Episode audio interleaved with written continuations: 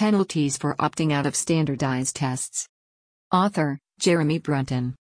The new school year has began and the preparation for the end of year standardized testing begins on day 1 at most schools. As a parent of a 7th grader, I find myself already thinking about whether or not to opt out my child from the state standardized testing for this school year.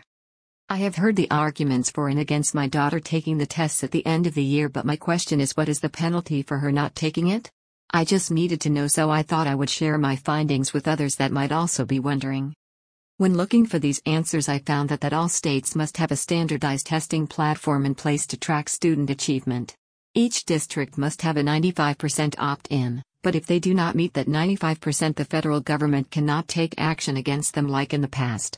That being said, the state and district are still responsible for ensuring each student is ready for college and to join the workforce when they graduate. Penalties for districts A district must meet the 95% participation rate. If they do not, a few things could happen to the district as a whole.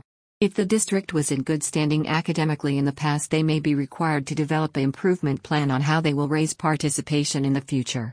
If the district has been considered a focus or priority school district, the penalty could be much worse.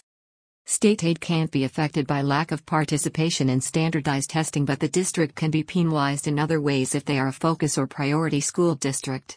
Below are a few ways these districts are affected. They can be placed on registration review by the Commissioner of Education, which would mean more state oversight for the district. Districts can regulate to what they call set aside rules when it comes to Title I funding. This means that 5 to 15% of their Title I funding could be reallocated elsewhere. Note Schools that maintain the 95% rate of participation are considered reward schools. Penalties for students. Depending on the state, there is not much impact on the student themselves.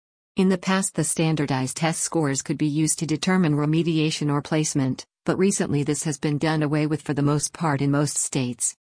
The guidelines for what to do with the students that have opted out states that the school does not need to provide alternative location or activities for students that have been opted out of the standardized testing.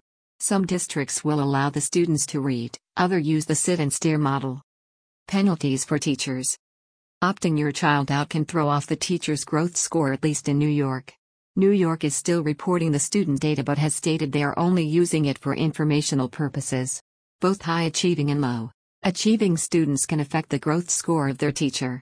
If a high performing student doesn't do as well as their peers on the assessment, then they can lower their teacher's growth score. In contrast, if a low performing student does better than their peers, they will actually raise the teacher's growth score. This will vary from state to state throughout the country. I found that teachers who speak out publicly against the state standardized testing can potentially be brought up on charges of insubordination. Their rights to free speech are not protected if they are speaking as employee of the school district. The rules are different if they are speaking as a parent or concerned citizen, for example, writing a letter to the editor. This would not subject them to disciplinary action. Opting out of the standardized testing is a big decision on the part of the parent. There are many different implications that can affect not just your child but your child's teacher and school district as a whole.